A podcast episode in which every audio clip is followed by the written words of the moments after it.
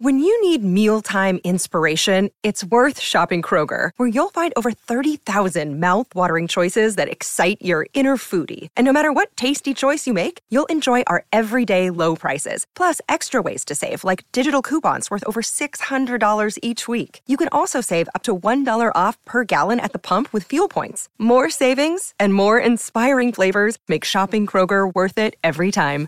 Kroger, fresh for everyone. Fuel restrictions apply.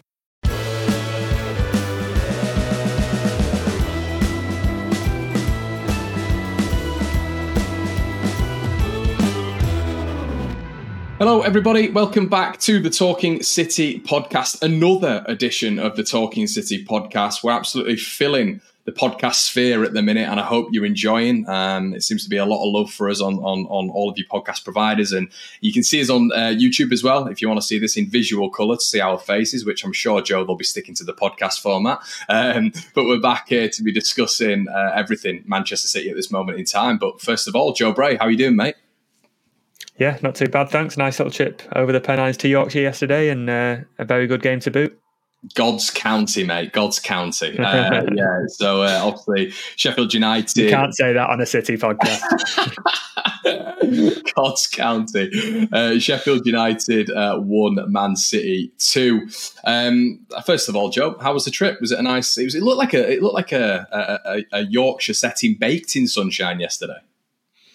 Yeah, I, I don't like saying this as a Lancastrian, but as soon as we went over the border into Yorkshire, it was it went from horrible weather and mist and fog over the tops to glorious sunshine, and it was just a lovely day. Lovely day for football. Uh, very windy inside Bramall Lane. Uh, I think it had its own climate. I was shivering at the top of that stand in the uh, press box, and then we came out and I was boiling and it was a lovely weather. But uh, yeah, no, it was a, a good day for football and a, just a good atmosphere. Like when that stadium's packed, it's it's a really good one to be in. And you know the, the Sheffield United fans really got behind the team, and uh, it made a, a, bit of an awkward one for City, but they got through it. And uh, yeah, it was a, a, good win in the end. Yeah, it sounded like a really good atmosphere. You could you could hear the City fans as well, um, um, really blasting out, and it sounded like it was a, a real good concoction of noise there. Joe, was that?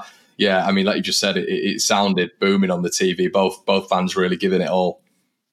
Well, that's good to hear because at the top of the main stand, obviously surrounded by all the Sheffield United fans, I couldn't hear the City fans as much. I could see them clapping their hands and singing, so I knew they were making noise, but it didn't travel up to the top. But I think when you've got those fans in that bottom tier and Sheffield United fans all the way around, it was, uh, it, yeah, it was just noisy all the way through. And when when they got the equaliser. I've not heard a noise like that in, in quite a while. It was a just a, a massive release of noise, and it was a really good atmosphere to to be in. And uh, no, it was it was it was enjoyable because when you go to those sort of smaller thirty thousand seater stadiums rather than your forty and 15, 60,000, it's a different type of, of game, isn't it? And when you can really get behind your team, and they were getting on the referees back, I'm not really sure how much merit that had, but they decided that the referee was the enemy on the day.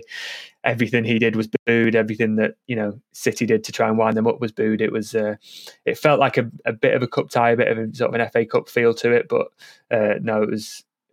I mean, you look at players like Haaland and Grealish; they must love that sort of atmosphere to to be in, and especially when you get a late winner at, the same time, it must be even better. Yeah, I don't know if you if you caught it, but you probably were you wouldn't have done. But I don't know if you caught it on the highlights afterwards. But it, they had it in the corner towards the end, and Grealish was evidently just getting absolute pelters, and he just smiling. And then Haaland came and joined him, you know, keeping the ball in the corner, and Haaland was smiling, and the cameras picked it up and stuff like that. And you you're actually bang on. It is is a City player, especially when you know you've got that quality in and around you to just end games. Um, it must be brilliant to be playing in those atmospheres because the likelihood is you're going to win. well, they were booing Grealish from the start, and I, said to Simon, I was like, does he have history with Sheffield United, or are they just booing him because he's he's Jack Grealish, and we, didn't get to the bottom of that? But uh, he always seems to do better when when he's got someone on his back as well. And w- when you see Haaland sort of keeping the ball in the corner and winning successions of corners, you almost get the sense he enjoys that just as much as scoring goals. Mm. We've seen him do it in the past in, in big games against Man United, for example. But um, yeah, he, he, is very good at that, and he, he loves that aspect of the game as, as well. How was the how was the food at Bramall Lane? Did they put on a nice spread? Um, bacon butties with hash browns in, which was it was quite nice for. Oh. We, we got there about eleven o'clock, so it was still a lunchtime morning. So it was, uh, yeah, not not the worst I've had. Uh, you know, a proper Yorkshire welcome. you adding brown sauce to that or not, Joe? What are you doing with that? Oh no, no red sauce all the way. That's a shocker. Right, let's get into foot into the football. um, so yeah, uh, mad game crazy game, like I thought. And we were just talking off air. It was a fantastic game, I thought. And I mean, you were just saying, Joe, and I, and I agree as well. Like it, it seemed to be criticised a lot. And, I was watching match of the day last night, and it was it was quite. They weren't really enthused about it, to be quite honest with you. But um, City completely dominant, I thought, in that first half, and it, it didn't look like it was just, you know, uh, you know, a, a, Premier League apart in terms of quality, which it is. It looked like divisions apart. I mean, they couldn't touch the ball, and every time they seemed to touch the ball, City, uh, sorry, Sheffield United, it was Olade, and any time they'd get beyond the halfway line, it was Olade really, and it was um, yeah, City were pretty convincing in that first half, weren't they? Yeah, I don't think Sheffield United had a shot. I think their XG at halftime was zero because they just couldn't get out of the half. And when they did, they were rushing and trying to make sure that they made it count. But Dias read everything in the, in that first half, and I think sometimes when City are on top and just passing it around, they're criticised for being a little bit boring, a bit slow, and nothing's happening. But they're always working. They're always just trying to work out what's happening in that defence and trying to to uh, to find that way through. I think I saw a thing from that Michael Richards did, did on Match of the Day, and he was saying that Sheffield United put five behind the ball on three in midfield. They were doubling up on Grealish. They were tripling up on Haaland and making him have to work so much harder to even get the ball when it came in the box. And City were resorted to to crossing, which they're not necessarily used to, especially when they're playing two number tens as they have done for the last couple of games. So I think it was just a case of trying to work it out. And City always remain calm. Sometimes they get an early goal like they did against Burnley. Sometimes they don't. If they'd scored the penalty, which was thoroughly deserved on the balance of play, then they would have probably ran out two, three nil winners, I think, because then Sheffield United would have had to come out. But Haaland misses, the, the crowd gets behind the team. It's it just becomes a bit tetchy. And I mean, the end of the first half when you know the referee stopping it for pushes and shoves and uh, free kicks and hauling backs, and I was just I didn't want that half to end because it was really it was just enjoyable with all the the sort of mind games going on between the sides and you know, when City are sort of against it a little bit and you can see time going on and they, they haven't scored, they have to find other ways to win. And it seems like at halftime, you know, Pep Guardiola's on the phone, they, they changed something. I think Lillo said that they had to get um, through the middle more and they had to get Bernardo and Alvarez with a bit more time to do what they had to do. He said in the first half, Bernardo and Grealish and Alvarez were getting dragged out of position to try and find the space. In the second half, City were just more relentless, kept coming, got the goal that they deserved. Grealish, I thought, was did really well to stand the ball up for for Haaland. He'd missed a few chances, but he was never going to miss that header. And then, you know, it looks like City are going to get a get a good one 0 away win. Doesn't happen. They've conceded the equaliser. Kyle Walker inexplicably back heels when he could just let it go out for corner or, or a goal kick. I don't know. I, do you know what? Kyle Walker was desperate to score and desperate to be the hero in that game. He was shooting from everywhere. Um, but yeah, I think the, the calmness that City showed after the game to to get that winner, uh, they kept on going. They brought Phil Foden on. It was just good game management all the way through. And I said, I think I wrote in our blog on on about the hour mark. I said this feels like the, the Nottingham Forest game at the start of the year, where City are missing a few chances. Haaland's missed a sitter you know they've not got everything going the way. They've only got one goal. The, the home crowd are gradually getting behind them, despite having not much of the ball in that game. Forest got an equaliser. No more time to get to find a winner for City. This time, City did what they had to do, which I suppose is progress of some sort, isn't it? It is, mate. Yeah, it is, and it's it's it's a it's a it's a hallmark of champions. It definitely is, and, and we're all used to City sort of having a slowish start, and it's been anything but so far. That momentum and consistency has just been evident, hasn't it, so far? And yeah, the, the I agree, and it almost felt like the Arsenal game at the, the back end of last season, you know, when Rodri got the winner, and it was backs against the wall there as well. Um, but yeah, the Forest game is very very similar to that as well. What were your, what was your take on um, Foden not starting? Because for me, that was I was quite surprised. I thought in the first half, maybe the creativity uh, and, and the guile really from from midfield wasn't really there. I thought it was a little bit lateral. I thought Kovacic was making the, the, those fantastic runs. I thought he was brilliant yesterday. Kovacic, he was up there with Dias for me. Um, but I, I, just felt maybe that that innovativeness from that central spot where Foden was picking up those spaces against Newcastle wasn't really there. I don't know if you, don't know if you sort of agree with that sentiment. Yeah, it's tricky because when Foden plays as well as he did against Newcastle, it's hard to drop him. But when you've got Bernardo coming back in, he's probably a bit more natural playing in. If you're going to play the same system of two number 10s and Kyle Walker providing the, the width on the right, I think Bernardo is probably a bit more natural in that position to play in between the, the lines between the fullback and the centre back. He did it last season coming in off the right. So I can I can see why, from a tactical point of view, Bernardo started. Then it turns out that Foden had stomach problems and couldn't start the game, so mm. it, it, makes even more sense. Um, yeah, it's a tricky one with Foden because he's he played so well. Everyone wants him to play number ten. If he doesn't start there, all the eyes are on him. Um, but I think when he came on after the uh, the equaliser, Sheffield United were terrified of him. He wasn't quite playing in the number 10, he was playing a bit more wide, and Bernardo came inside, and the, the shape changed a little bit. But um, he's, I mean, Foden set up a chance for Alvarez that Alvarez should have scored immediately after the goal. He's in the middle. I mean, he'll get an assist for the, the Rodri goal. I'm not really showing you too much about it with his sort of mishit shot of his own that fell into Rodri's path. But um, to say that he didn't start and Bernardo's back and there's just another another obstacle in his way to play number 10 now. He did quite well after coming on, so he's uh, it felt like a step backwards that he didn't start, and then his cameo, he was actually one of the more influential players on the on the pitch, even though he only played about ten minutes in all. I think the thing with him as well, Joe, is it's, it's really similar to Bernardo. They just constantly want the ball, and I think that must be an absolute nightmare for a midfielder. Let's say a midfielder who's, I don't know, just tracking Phil Foden or tracking Bernardo, they're always moving. They're constantly moving towards the ball, and they're confident in any any situation, any tight space, any pocket.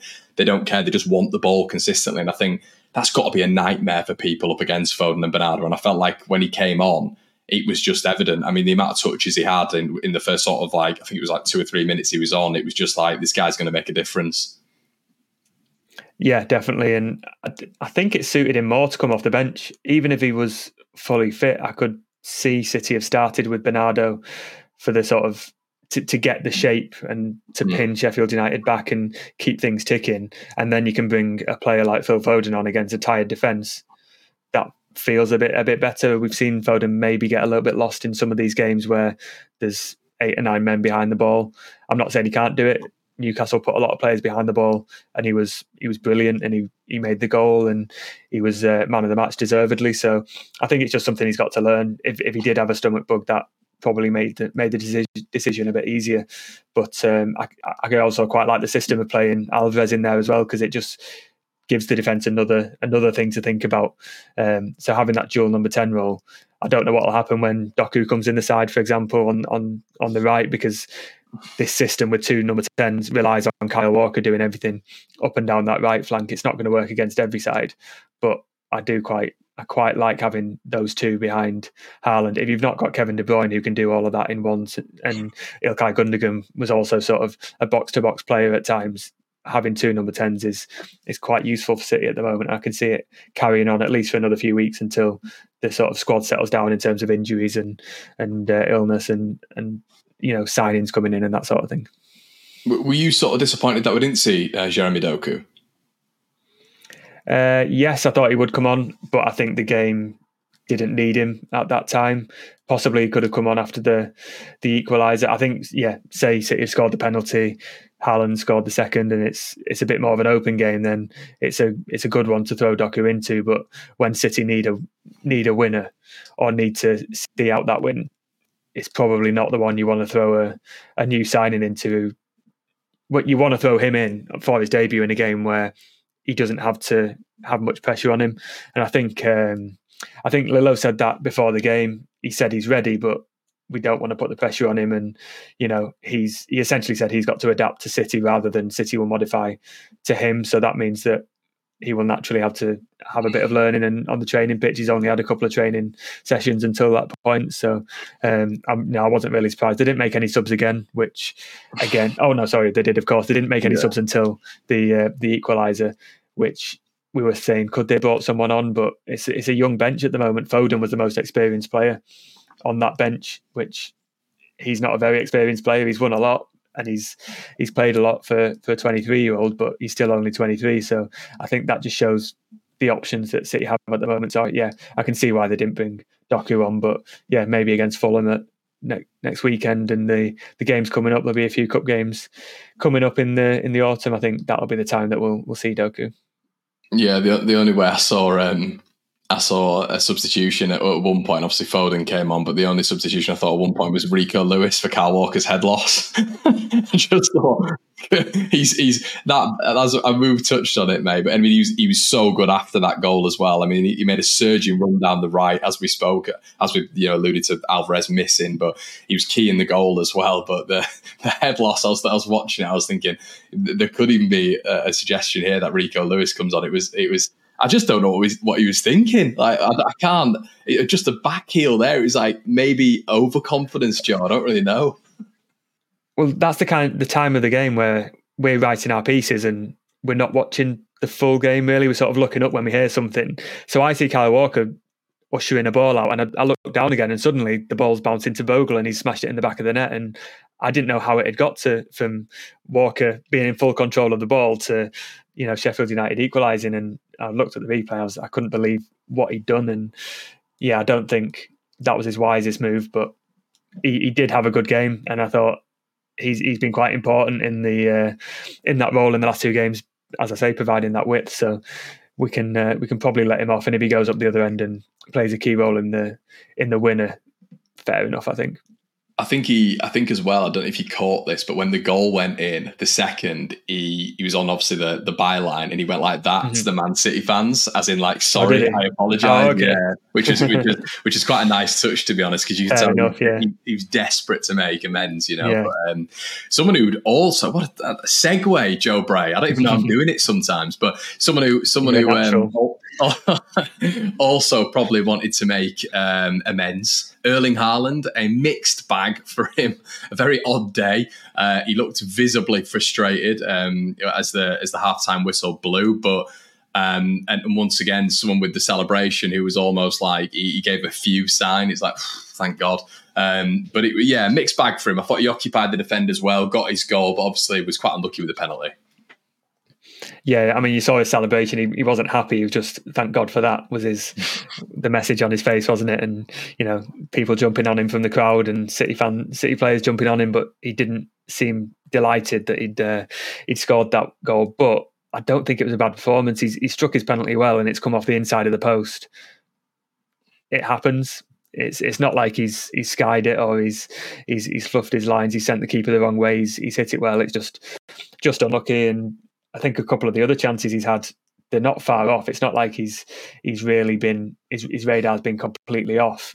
Uh, it just happened that he kept getting chances and and they kept going wide. And uh, I think Lillo said after the game, you know, it would have been difficult for any striker because the way Sheffield United sort of manhandled him even towards the end of that first half he was getting really frustrated with the treatment he got and I think he wanted a second penalty for for a, a pull or a tug in the box and to be fair, I think Sheffield United are one of the most effective defences against Haaland because in the cup semi final uh, last season, barely got a sniff. Yes, Riyad Mahrez went and scored a hat trick, but they were effective in in keeping Haaland quiet, and they uh, they did the same uh, in that game. The thing with Haaland is you can only give him, you know, half a second to to take your eye off him, and and he scored a goal, and that's what he did, and he just there's one little step he takes as Grealish is taking on his man, and that gives him the space to to uh, rise highest and, and head in.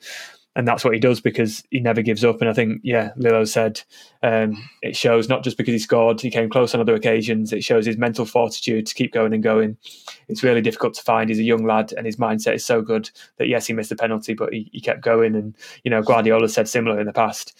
As soon as a chance goes, he's on to the next chance and he wants to score it. And even though he had two players, you know, within touching distance of him at all times, he still managed to to get a goal, and I think he de- deserves credit for that because it must have been a one of the toughest afternoons he's had as a City player. I think we've seen it though in multiple times with him, haven't we? We've seen him have difficult moments, and you know, everyone's always subjecting him to ah, he's not the same player as he was a game ago, or he's not the same player as he was last season, and it's it's just one of those things really where he, keeps scoring, and when he when he keeps scoring, it, it doesn't mean anything. You know, it's always funny with Messi, isn't it? Messi's out of out of a game. Ah, oh, Messi's not turned up. Messi's this. Messi's that, and then he'll just turn up in a moment and produce a moment of magic. And yes, it wasn't a moment of magic from Erling Haaland, different to Messi, but he's still an out and out goal scorer. And, you know, that's why it must be a nightmare for teams, Joe. Again, we're speaking about Foden and Bernardo, how that's a nightmare for teams, but Erling Haaland must just be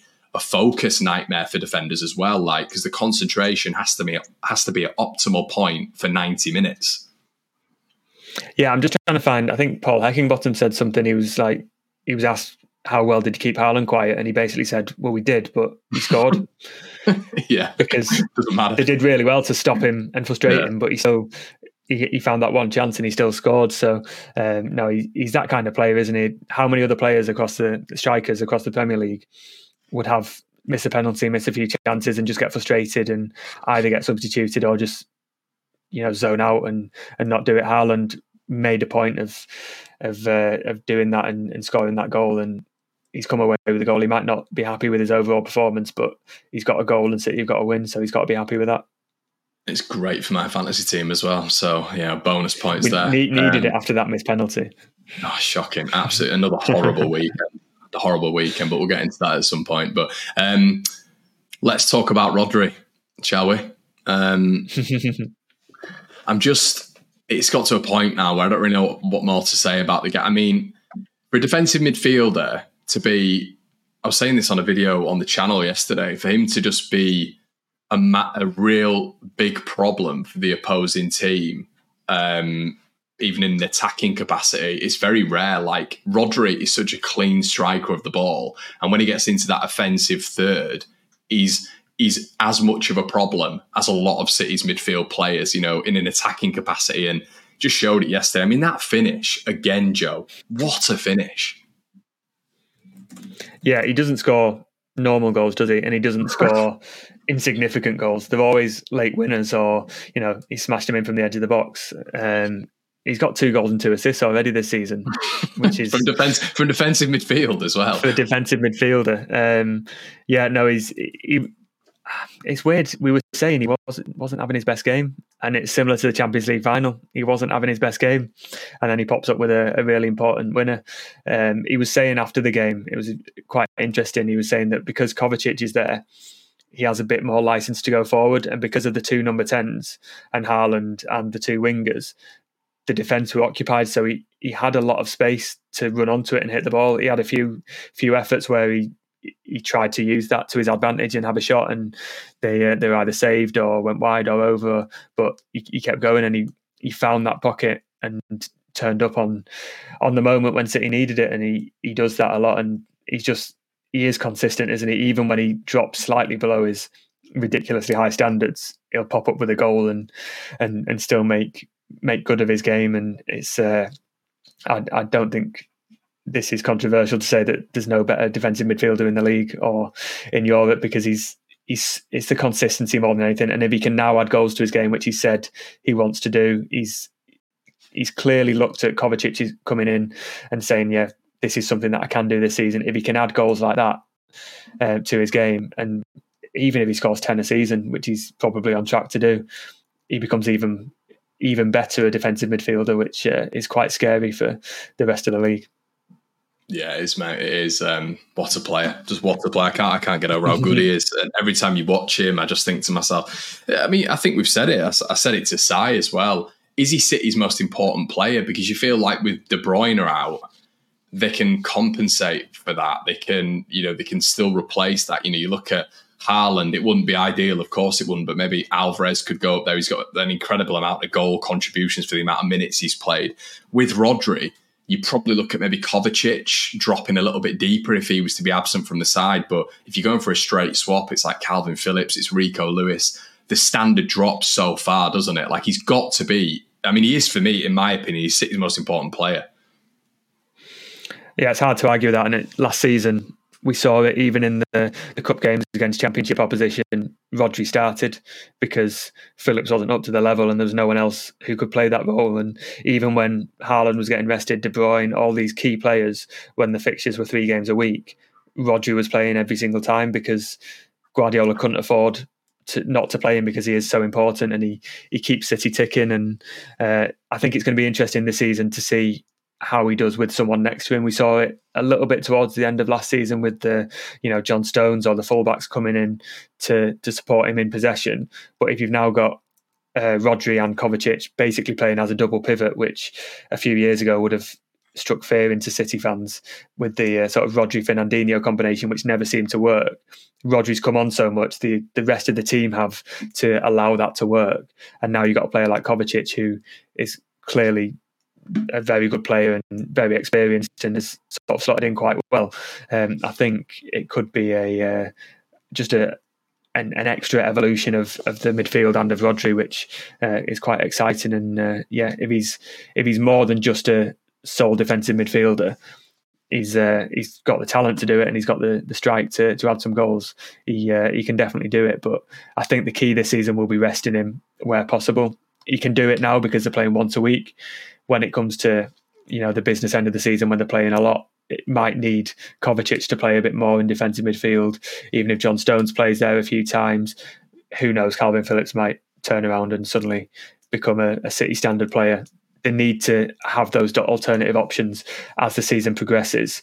But for now, yeah, I, I agree with you. Rodri's definitely the first name on the team sheet. Yeah, 100%. Uh, guys, we're going to leave it there for Act One. Join us in Act Two, and we'll be talking Lillo, we'll be talking Alvarez, and um, potentially fantasy football as well. We'll see you in a sec.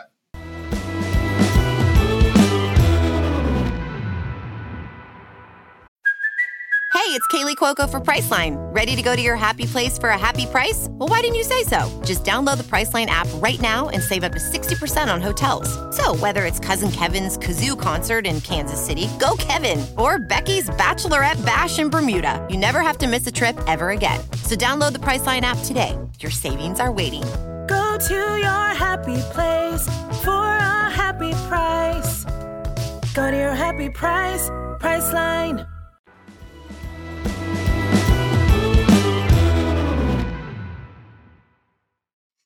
Hey, hello, everybody. Uh, welcome back to the Talking City podcast. Uh, and um, let's just jump straight into it.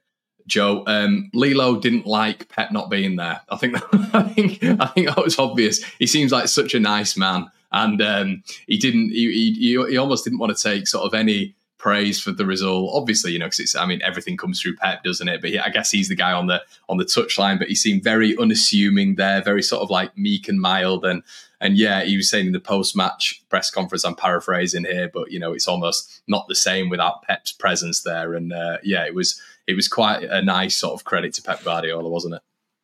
Yeah, we, we were trying to find out how it worked with Guardiola and what his feelings were. And, you know, I, would asked him, did you talk to Guardiola and what input did he have? And then the next question was, are you enjoying this being stepping up and being number one? And he was speaking in Spanish and it was being translated, but we all knew what nada, nada, nada meant it, was I am not enjoying, the, enjoying this at all. I need Pep back.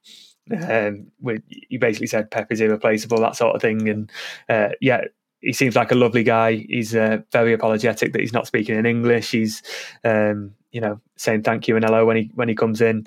It would be really interesting to see him in a sort of extended role in this role, but at the same time, City need Guardiola, and he, would said before the game, hadn't he, that City are not a machine. They need someone to sort of guide them and tell them what to do. And it was Guardiola on the phone at all times and fully involved in the uh, in the build up for this game. But it was Lillo on the pitch, and it, struck me we were high in the main stand, directly above the dugouts. I didn't see Lillo for the first forty five minutes. He was sat in his seat, didn't come out once. There was nobody in that technical area for City, even when there was a stoppage in play for injury. You know, Paul Heckingbottom called basically all of his outfield players over um, for a debrief. Normally, you would see Guardiola doing exactly the same, and he'd always have something to say to his players. There was no one in the technical area. City players were just wandering around. Dias and Walker were having a conversation among themselves about something tactically, but there was no guidance from the manager in the second half. Lillo was there. Actually, Lillo raced out for the for a penalty shout at the end of the first half when it was getting a bit tetchy, and that was the first we saw of him. But after the break, I don't know whether Guardiola said, "Listen, you need to be sort of cheerleading them on and offering guidance that way." Um, but yeah, he was there. He was applauding them. He was as City's intensity grew in that second half. Lillo was also there on on the sidelines, and uh, he said, "Yeah, Pep was in constant uh, communication." But when there was a stoppage in the second half, everyone was over, and Lillo did what Pep does, and and was telling them what to do. I thought that was just a an interesting side note of a reminder that he is often the the one at the side, the calming influence, the the assistant rather than the leader. And I think he was trying to play that role in the first half, just trying to keep it steady and keep it as everything normally goes to minimize the disruption. But maybe they needed someone on the sidelines like Pep. They're used to someone, you know, right on the case and telling them what they've done wrong, telling them what they need to do. And in the second half, they, they did that. And I don't think it's a surprise that the performance was a bit better. But yeah, no, he said he said after the game he wouldn't didn't want to sit in Pep's seat because Pep's still the boss he only sat there because there wasn't enough space, and uh, he's he's an interesting character, and we'll get to hear more from him on Friday. But um, you can see just in the little glimpses we've had why Pep Guardiola likes having him there because he's completely different. He is the opposite to Guardiola, and uh, sometimes that's I think what the intensity of Guardiola needs is someone just to calm him down and look at the bigger picture. And I think Lillo did that, but you could see during the game that he had to sort of adapt and be like, okay, we, we still need a Guardiola presence on the sideline. So, uh, yeah, I don't think he'll be uh, taking over Pep anytime soon. But he's he did a f- from the outside he did a, a decent job in uh, keeping things ticking on on Sunday. I guess that's why you have your on-field leaders, isn't it? You're talking about Dias, you're talking about Walker. There's Rodri conducting everything as well, and that's why it's so important because in these very niche moments, these players on the pitch. I mean, there's obviously Pep who's on the sidelines who's screaming orders at them if they're doing stuff wrong, but ultimately plays dictated by the players on the pitch and and the mentality on the pitch, isn't it? Yeah, and that's another thing that was sort of asked about that this the system and the players essentially know what they're doing, and I think we saw that especially first half without much sort of cheerleading from the side. Um, City had to sort of do that themselves and, and work out the spaces, and they weren't getting much instructions to to tweak things not obviously anyway. Um, in the second half, they were, and it was probably a bit of a backup of what Lillo said, which is they do need a someone on this someone to guide them and tell them what to do.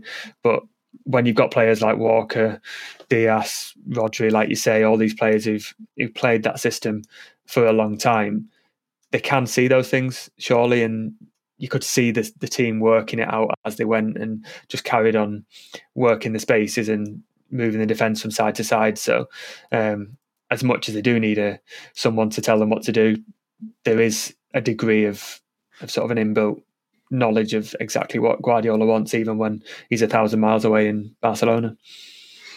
Yeah, we touched on it a little bit earlier on, and you were mentioning the number tens. Um, Alvarez, I think I think you've put on. We, have we've, we've spoken a little bit. I think you're of the mindset that he did quite well. I, I don't know. I don't know. I'm still not 100% convinced on him there. I don't know what it is. It feels like there's just a little bit of a spark missing. Um, he's a grafter, isn't he? But I just wonder if that is the position for him. I, I, don't know. I don't know if he just needs to be a bit further forward. I'm not sure. But you, you seem to think he did he did pretty well yesterday. Yeah, I don't think he was perfect. Um, he he missed that chance, obviously, which you need to be scoring or at least getting on target when uh, when you've got someone like Haaland in front of you. In an ideal world, he's the main striker and he's he's done quite well when he when he plays that sort of lone striker role. But he's never going to displace Erling Haaland because Haaland scores more goals than him and is crucial to how City play. Um, I think in that context, having Haaland as uh, having Alvarez, sorry, as as a number ten has been quite useful. It's quite revealing that whenever uh, whenever Kevin De Bruyne was out last season, Alvarez was the first one that was picked. It wasn't Foden, it wasn't Bernardo, it wasn't Gundogan doing that role. It was it was Alvarez playing behind Haaland because just having him in those pockets behind, just in front of the defenders, just gives them something else to think about. And he's always moving. He's, he's picking the ball up in in various places. I think as his year at City has gone on, he's learned a lot of how Grealish plays. For example, he's he works quite well with him. He's he's working with the wingers. His relationship with Haaland is quite good. He started every single game this season, and he's m- maybe not scored as many goals. He scored the winner against. Um, against Newcastle, for example, he would have had an assist, if you like, if if Haaland had scored that penalty. I think he's an absolute nuisance for defenders, and I quite like him. I think it helps him as well as it helps Foden and Bernardo to have them as a, a sort of dual number 10 because it's just another player to play within those short passes and moving and keeping the defenders guessing. So everyone was talking about how good Foden was against Newcastle. It wouldn't have happened for me if Alvarez wasn't there as well doing the dirty work and offering him the pass all the time and making those runs to free the space up. And he did that for Bernardo. I think Lillo said after the game that freeing up Alvarez in that second half and stopping them from moving around positions was the key to to getting that goal and getting on top. Um, so yeah, not the perfect game. There's a couple of times where he gave the ball away or he made the wrong pass. There were also a couple of times where he's come deep and he's laid the ball off to Kovacic and opened up the space, which you want your number 10 to do. So I think it's a very encouraging start to the season for him. And it's quite telling that he started every game.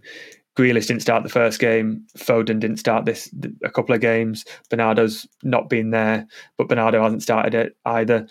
We're talking about Foden as a number ten, but it seems like Alvarez is first choice at the moment, and he's done that quite quietly. And I think he does the work for the team that might not result in a, the fancy things that you see on Match of the Day, but I think I can see why the coaches really like him saying that he'll probably get benched on uh, on Saturday and Foden will return and it'll be Foden and Bernardo in number 10 but no I, I really like Alvarez. I, I, have always thought he's been a, a hard worker and does the dirty work. And like you say his his goals figures are really good for the fact that he's always coming off the bench or he's, he's not playing in his proper position yeah, and we've seen that dirty work being involved, being like um, attributed to Grealish's game as well, haven't we? And I think that's the reason Grealish is, is starting most weeks. And obviously, we, you know, we saw the season before last that he was really, really struggling.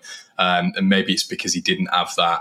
Not like he didn't have the work ethic, but he didn't have the Pep Guardiola work ethic, which just seems to be an insane standard. And once again, it's not to say Foden doesn't have that, but it just feels like Alvarez has he's, he's it's nailed with Alvarez, isn't it? And maybe Foden's still a little bit not on Pep's right wavelength when it comes to I don't know maybe work rate and stuff like that. It feels a little bit like that because on ability, there's there's not much between them, is there?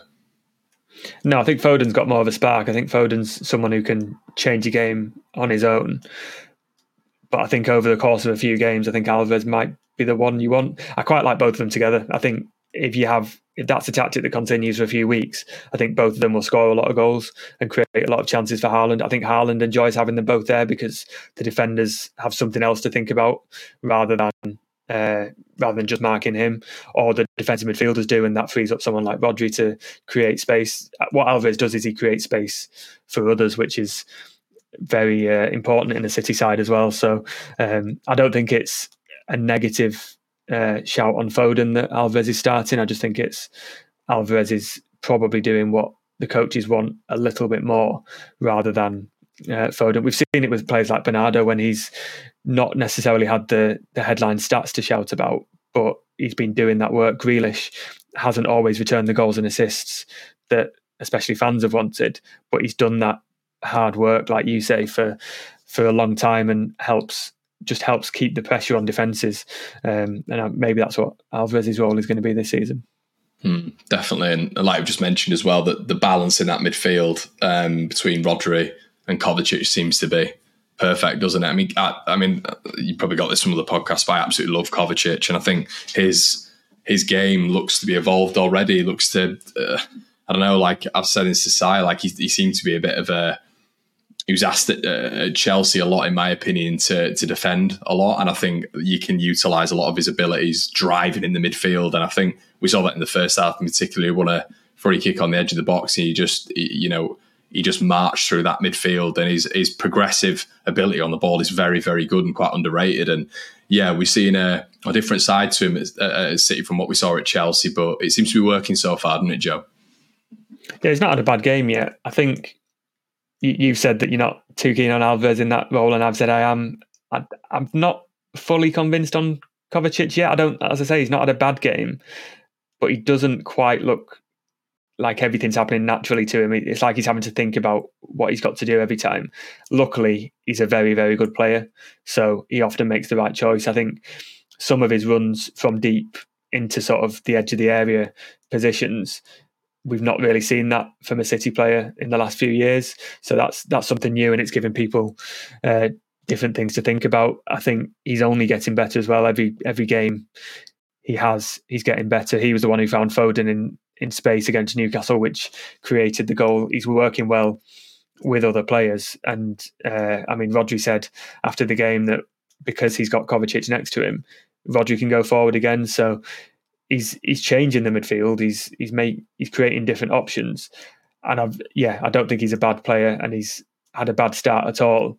I just you get the feeling he can get better. I think is is what I'm trying to say, and that's quite exciting because once he fully clicks into the the City mindset and everything's second nature to him, I think he's going to be it's going to be like you know a, a, player who's been there for years, and that's what you want from a new signing. We're we're looking at Gvardiol and Doku, who probably need a bit more time to to adapt. I don't think Kovacic will need that time. He's good enough as he is to to make an impact the way he's playing, and then as he slowly adapts to to the sort of demands of and the intricacies of Guardiola's system, I think he can get even better. So, yeah, he's he's done a, he's done very well, but some something feels like he's it's not quite there at the moment.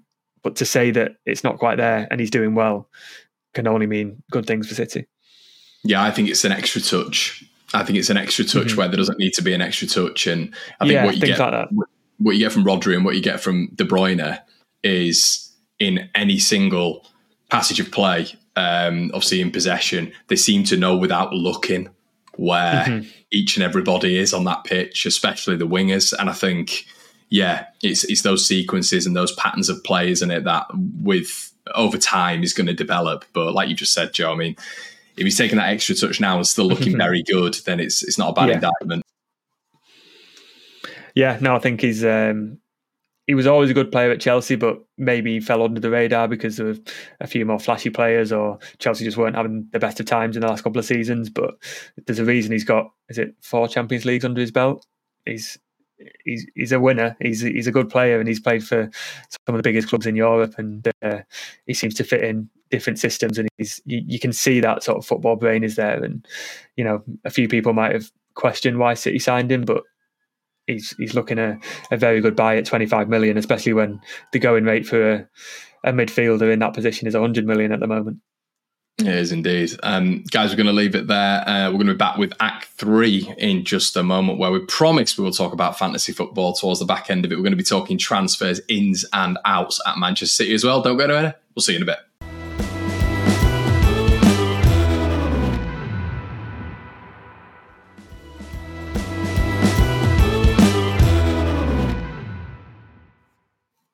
Hello, everybody. Welcome back to the Talking City podcast. Uh, Joe Bray, transfers, transfers, transfers. What can you tell us? Uh, I can tell you it's the deadline on Friday, so whatever City want to do is has to be done by Friday. Um, it seems like they still want a midfielder. Uh, Gary O'Neill at Wolves confirmed that City had a, a bid rejected for Matheus Nunes. Reports of another bid going in. It seems like City still want that extra body in midfield. We've been talking about the options and how the midfield is changing. It could be that they they want to add another another player, maybe another defensive minded player. I mean, Nunes can do the defensive and the attacking, but I would say he's a little bit more um, of a sort of player that you would have around the Rodri and Kovacic role rather than further behind, f- further up in behind Haaland. If he signs, then City have have to do that quickly. I think the week will be more Joe, about. Joe, Joe, do you like that as a signing or not? It seems it's a bit of an unusual one, isn't it? Well, we know Pep likes him. When they played uh, Sporting in the Champions League, he made a point of saying uh, this is a very good player, and he doesn't always do that. He then went to Wolves, so I think the the sort of attention on him from a City perspective may have died down a bit.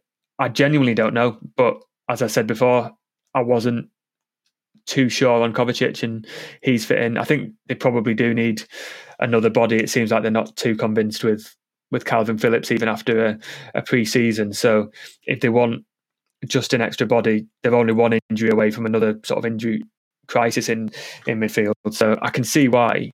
I just yeah, I think it's going to have to be one of those in Pep we trust transfers because it feels a bit of a reactive signing. It doesn't feel like they went out to get him at the start of a start of the summer. But listen, last season we didn't think Manu Akanji was going to sign, and this time last year he came in for a decent, a good fee, and turned out to be a key player in in the treble side. So it could be a, a maybe a questionable signing on paper, or a signing that isn't you know doesn't fully compete or fit into that City side from sort of an immediate look. But you know, City are a team, and Guardiola is a manager who can make new signings work, and uh, I think that's the category it would fit into if it if it did. Yeah, definitely. Um, rumors were circulating last week about Eberechi Eze. I was definitely getting like a bit excited for that in a Man City system. I think Eze is a fantastic player, but Nunes is yeah, it's an interesting one, a really interesting one. That one, and I'd like you say, if, if he's liked him before, which you know Pep sort of said, hasn't he? Like you just quite rightly said, then um, you know you got to trust in that, haven't you? And, and Kovacic is a really good example. Akanji is a brilliant example, of course, and just Pep we trust. Um, I guess. I mean, is are you thinking about? I mean, we just spoke about Nunes there, and, and, and, you mentioned this player, but in a central midfield capacity, are you thinking exit wise there could be any more? Are we talking Kalvin Phillips? What What's your prediction for the remainder of the window? I think Phillips will be an interesting one because he's not played yet this season. It seems like there's been no progress, and you know Kovacic has come in straight away and looks fairly at home in that City midfield. We touched on his pros and cons, but he started every game and hasn't looked bad at all. Phillips has now had a year and still doesn't look at home. And if we're if we're putting a slight question mark on Kovacic for taking that extra touch, then Phillips is still getting the ball, looking around, and doesn't know where to pass it. And you would expect more from someone who's been at the club for a year. Like this time last year, Grealish was in his second season and was starting to look a little bit better and like he'd really kicked on. We've not had the chance to see Phillips do that. So um, he said he wants to fight for his place. He's made it clear that he wants to be a City player. So unless that stands to change, then I'm not too sure if he'll move on. I, th- I think it'll be more young players. You know, uh, Taylor Harwood, Bellis and Tommy Doyle both won promotion from the Championship last year. Both won the under 21 Euros, and both are sort of in a bit of limbo at the moment. They're not in the City squad. They've they've not really got any loan moves or uh, permanent transfers potentially lined up, you would expect that both of them will would need a club this season, so they might be ones to look out for. And then you've got Cole Palmer, James McAtee. Played a lot in pre-season. Palmer's scored in the uh, in the Super Cup, but there are question marks over will they get enough minutes this season, and will they look for either a loan move or or a permanent move. So, yeah, I think it's going to be a busy week. In the last few years, we've not really sort of seen much activity in towards the end of the uh, the transfer windows. Last year we saw Akanji and Sergio Gomez arrive. I think this year will be maybe a bit of work in the uh, in the offices at City to to make something happen and just perfect that squad and just get it right after a summer that's been a bit more unpredictable than previous years. Mm, yeah, hundred percent. I, I think there's going to be, and it's actually going to be a lot of movement. But in fact, if you're just predicting it, you know, with, with especially with the low moves, like you just said, Cole Palmer, you feel like his career needs to kick on at some point. Now, I know he's mentioned stick it like wanting to play. Uh, McAtee as well. He was just so good for Sheffield United. You can't have me and Si were talking about this. You can't really have another year on the bench where you may be going to feature once or twice in cup games. Um, I, I think that when you know you've done a James McAtee and a Tommy Doyle and you've had good seasons, you know, similar to like you know Callum Doyle who's gone obviously on, on, on loan to you know Leicester City. It's like you, you need that continuous development. And Taylor Harwood Bellis is another one. It's like brilliant season at Burnley. Let's continue that development. It's like it feels like if you just I understand the experience thing. Of course, I do. Been on the bench, been with the City lads, and obviously getting that with like Oscar Bobb. Um, but it just feels like they need that kick on now, don't they? Yeah, and I think they'll be looking at sort of former academy teammates who are getting regular games. Romeo Lavia spent a year at Southampton, and now he's a sixty million pound Chelsea player. You you only take one one good move, and then you get a really good move. And I also I'm I'm a little bit shocked that no one's come in for these players because Harwood Bellis has just helped Burnley to the championship title. He's captained England to the Euros, and we've not heard his name at all. He's a very good young English centre back. Surely there's a market out there for him, and you also think that a club would be able to spend 10, 15 million on him and then make a lot of money on him, similar to Tommy Doyle. He's helped Sheffield United get promoted. Doesn't seem to have been much sort of, of a fight for him, but I've always thought he'd be a very good top end championship, lower end Premier League player in that midfield. And uh, yeah, it'll be interesting to see what happens because I think staying at City when they're not going to get games would be a bit of a sort of a step back for them after really, really good years. So uh, no, I think for them and their futures, it will be interesting to see what happens for in the last week of the window. Definitely, definitely. Um, Joe Bray, if I was to say Thursday the thirty first of October uh, of August, I should say to you, the Grimaldi Forum in Monaco, what would you say? I would say, what are you talking about? And, and, and I would respond and say the Champions League draw. Uh, the yes. Champions League draw, obviously, it begins again. The reigning champions, Manchester City, um, obviously are going to uh, you know figure out their fate on this day. Uh, we've got down on the show notes best and worst scenarios. Um, is it pretty obvious what the best and worst scenarios are, Joe, or is there sort of like some some differentials in there this year? Well, what I did is I suggested that talking point and then didn't look at what the best and worst scenarios would be.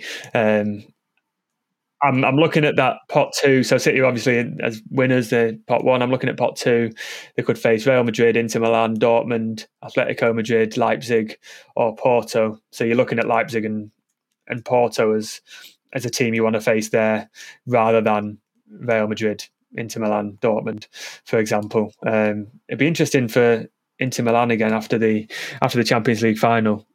It it was a very close game, and that would be. Uh, just to see how both teams would approach that in a sort of group stage setting rather than than a final because Inter did cause City um, a lot of problems. Pot three could be AC Milan, could be Lazio, Red Star, Red Bull Salzburg, Shakhtar. It, City fans will say it's guaranteed to be Shakhtar because they always play Shakhtar. Um, I think as long as you avoid Milan and Lazio from there, then you you're doing all right.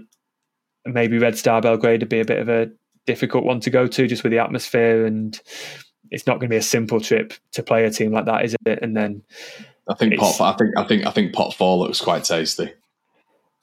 Yeah, Union Berlin. I think would be a good away day for uh, for City fans. Celtic would be an interesting one as well, an all British one. So, Sociedad. It's a shame they've not got uh, David Silva anymore, but they're they're a very good side. And then then it just depends who comes in from the qualifiers and they're all fairly finely poised from the uh, from the first leg. Rangers two two, they could uh, could be in there as well. So, and one of the one of the old firm could be uh, could be an interesting one yeah, bringing about 40,000 fans down to the Etihad. That should be interesting. Seeing that before. Um, yeah, so I think there's definitely some favourable ones there. But yeah, City are going to be obviously the favourites, and, and, City are going to be the nightmare draw for absolutely everyone, um, which is which is obviously a great position to be in. But we'll end it on um, some fantasy football. Joe, um, how's your team done this week? I don't want to talk about it. I know it's a podcast and. Well, I, I needed two players to save me after a bad week, and one was Trent Alexander Arnold, who got booked in the first few minutes, and the other one was Luis Diaz, who got hooked after Van Dijk got sent off. So uh, I captained Haaland, so he got his goal, but it wasn't wasn't perfect. It's just been, I think I've got the average score every week, so not too good, not too bad. Do you know who got my highest score this week? And I brought him in just because I thought to myself, it'll be a good little addition. Chelsea backline. Gusto at four million quid got me 14 points this week. The oh, rest, mate, the rest, I think I'm averaging at three points really across the entire squad. Like McAllister, McAllister's a bad buy. I might have to transfer mm. him out. Everyone's getting injured. Botman went off. Akanji not in the squad. Bailey apparently didn't even feature after scoring twice last week. Um, shocking, absolutely shocking week. So yeah, how many points did you get? I'm going to challenge you. I'll have a look again. Should have prepared this. I was did it, bring in. It any, was it was it anything above forty five? No, not at all. I uh, I saw John Stones was injured, and I thought, right, I'll get rid of him before his price drops. And I bought Akanji in because Akanji's been playing in that position and going forward, and then Akanji's ill and misses the game completely. And thirty five, I got. Shocker, shocker. I'm going to have to oh, much better week needed for both of us next week. I think I can't even come on here and boast. It's been a shocker. Um, but guys, it's been an absolute pleasure as always. We're we're absolutely there's content flying out from us at the minute. If you want to check out our YouTube channel, please do so. You can see uh, mine and Joe's tired faces um, on this Talking City podcast, and you can see everything in living colour, quoting Dan Murphy. Um, yeah, make sure you're liking us and, and rating us on all of your favourite podcast providers. It's been a pleasure. We will see you very soon, um, and we'll see you in a bit. Cheers.